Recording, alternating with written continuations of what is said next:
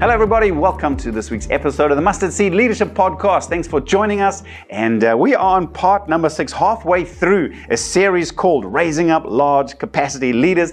It comes from uh, Dudley Daniels, wrote a great book called uh, Biblical Leadership and it's a free download. And if you haven't yet got the book, I encourage you once again to head across to ncmr.net, look under their resources tab, or there is a link that'll take you directly there from the notes, which you can download as well. Over the last couple of weeks, we've looked at some of the factors, 12 factors that help you grow your capacity as a leader so that you can help develop other capacity leaders. We looked at number one, we need a larger theology in order to large our capacity. In other words, our concept, our revelation of God needs to grow before before we grow. Number two, we need to enlarge our capacity for people that are different to us. Number three, we need to enlarge our capacity for people who do things better than we do. Number four, large capacity leaders are people who can cope with change. Number five, large capacity leaders are focused. And number six, last week we looked at large capacity leaders have overcome their fear of failure. I want to look at factor number seven today, which is simply this large capacity leaders prioritize mentoring one on one or in small groups. And uh, the challenge that Dudley Daniel asks through this section of the chapter is simply this Are you available to mentor others? Here's a uh, a scripture from Mark chapter 3, verses 13 to 15. Speaking about Jesus, it says, Jesus went up on a mountainside and he called to him those he wanted, and they came to him. He appointed 12 that they might be with him and that he might send them out to preach and to have authority to drive out demons. Here's uh, Dudley's comment. This is very interesting to me. This is the leader of all leaders showing us how he did it. And one of the first things he did is that he wanted those he chose to be with him. This is so unlike the way most leaders work today. They do not have any time to be with those they lead. They have plenty of time to preach, but no time to simply be with people. And that's so true, isn't it? And, and I remember looking back over the years of, of leading a church, I remember years back grumbling, complaining, Lord, I don't have leaders there. You're not sending me any leaders, kind of having this, this wishful thinking attitude that God is just going to add ready-made leaders to the church who just arrive and, and straight away be effective.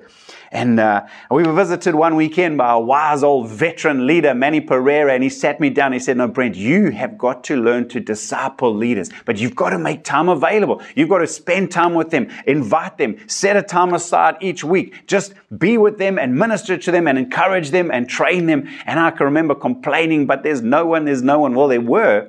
And I look back now, that was a turning point in my leadership journey. From that moment, I took his advice, and now, all these years later, are walking in the fruit of having good leaders in the church because of this truth. It's one thing to be available to preach and to minister publicly, but are you available to mentor one on one and in small groups? Dudley said this as well. I, have, I often look at some of the great men who are preaching in big tent meetings and revivals around the world. I look at the way they're living and leading, and I think when they die, the work that they're involved in is likely to disappear. To me, that is failure.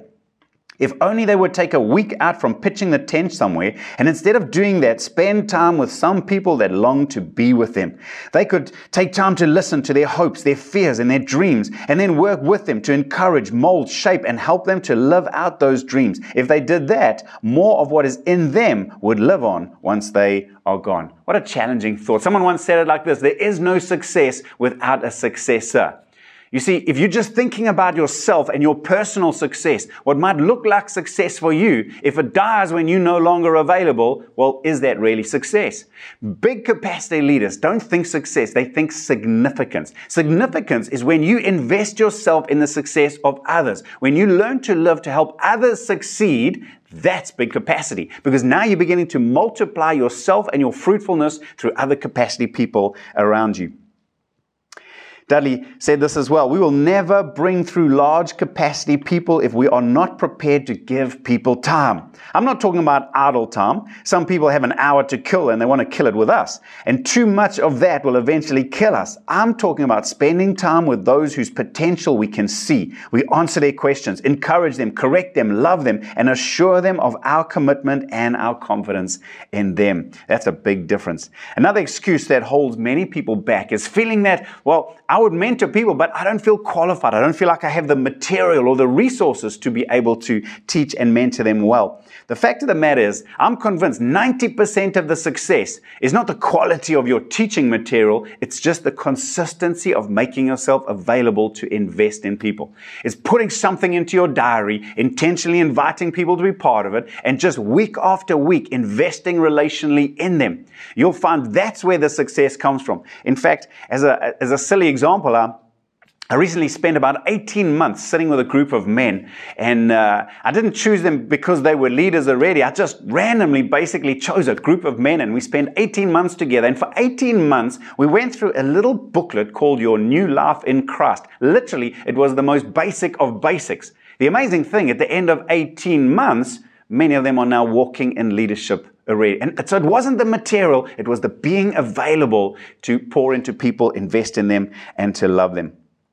The big idea is I've come to be completely convinced of this simple truth. It's friendship that leads to fruitfulness. And that's what Jesus did as he gathered those 12. And for three years, he walked dusty roads with them. They camped in the hills. They spent nights around in different people's homes. They sat around the table together every evening discussing and talking. Imagine the friendships that were cultivated over that time.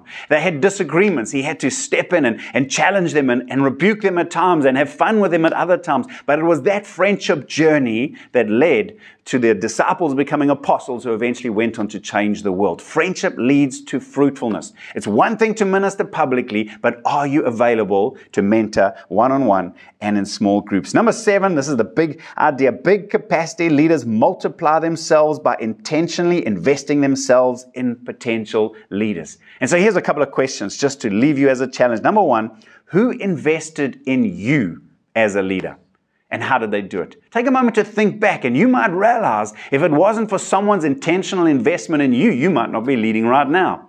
Think about how they did it and how you can pass that forward to the next generation. Number two, are you making yourself available to mentor others in your ministry or organization? Is it a priority or not? Look at your diary, look at where you're spending your time, and answer the question honestly. Are you prioritizing mentoring other people for their future leadership growth? And then question number three, what could you do to become more effective at mentoring future leaders? Do you need to get something into your diary? Do you need to identify some people to invest in? What do you need to do to become fruitful and effective? This is what grows our capacity. So I hope you put it into place. Hope it's helpful. I'm really been enjoying this series. I think Dudley is amazing the way he's identified these areas that we need to grow if we want to enlarge our capacity to bring through other capacity leaders. Hope it's helping you. Can't wait to see you again next week. Until then, God bless and bye for now. Thank you for listening to this week's episode. Remember, if you'd like the notes that come along with this episode or any one of our past episodes, you can visit outlookchurch.co.za forward slash mustard seed leadership, where you can see all our past episodes, all the resources and notes that go along with this. Until next time, keep growing.